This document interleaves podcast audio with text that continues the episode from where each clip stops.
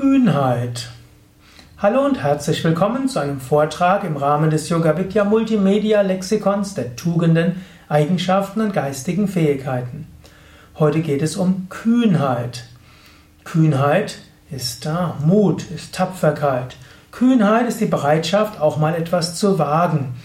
Kühnheit heißt auch, dass du dich nicht so sehr gemütlich machst in dem, was du bisher tust. Kühnheit heißt auch, dass du aus deinen Identifikationen etwas rauskommst. Manchmal ist es gut, kühn zu sein, etwas zu wagen. Am Ende des Lebens bedauern Menschen weniger, was sie gewagt haben, sondern sie bedauern häufiger, was sie nicht gewagt haben.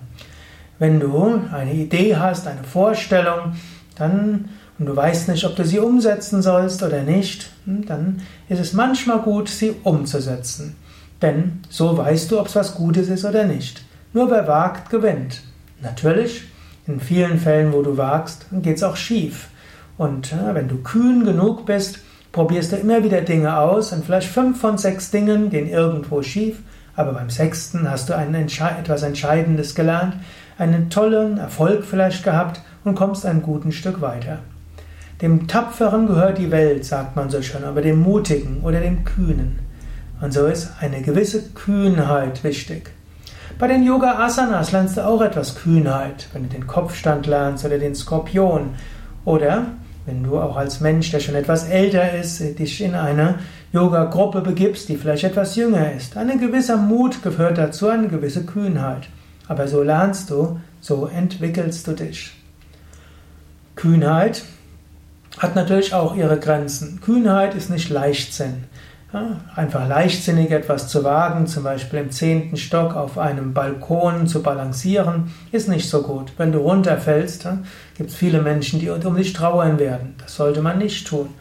Oder durch bestimmte Gegenden nachts zu gehen und dabei offensichtlich ein Portemonnaie mit viel Geld mit sich zu haben, ist auch nicht, nicht hilfreich. Oder sein Auto nicht abgeschlossen zu haben und dabei die Handtasche auf dem Rücksitz. Alles Dinge, die man vermeiden sollte.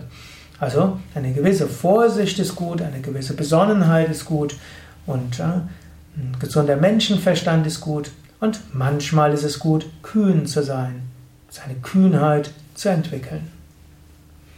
Herausforderungen zu suchen ist auch eine Form von Kühnheit.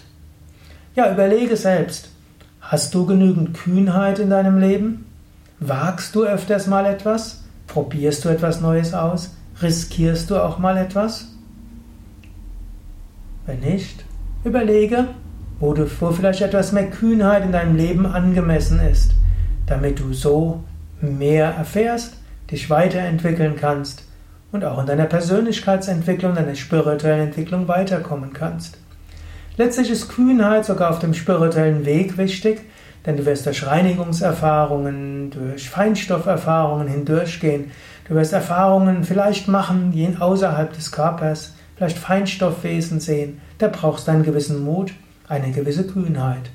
Und das fällt schon leichter, wenn du dir eine gewisse Kühnheit schon antrainiert hast. Ja, das war's für heute. Der heutige Eintrag im Lexikon der Tugenden, Fähigkeiten und geistigen Eigenschaften.